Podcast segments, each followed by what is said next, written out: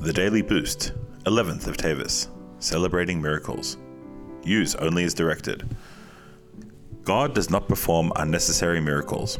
Rather, every miracle is needed to accomplish some goal and to teach us a lesson. The same applies to the verses and teachings that discuss the miracles of Mashiach. The main reason these predictions are recorded is not to predict the future, but to teach us a lesson.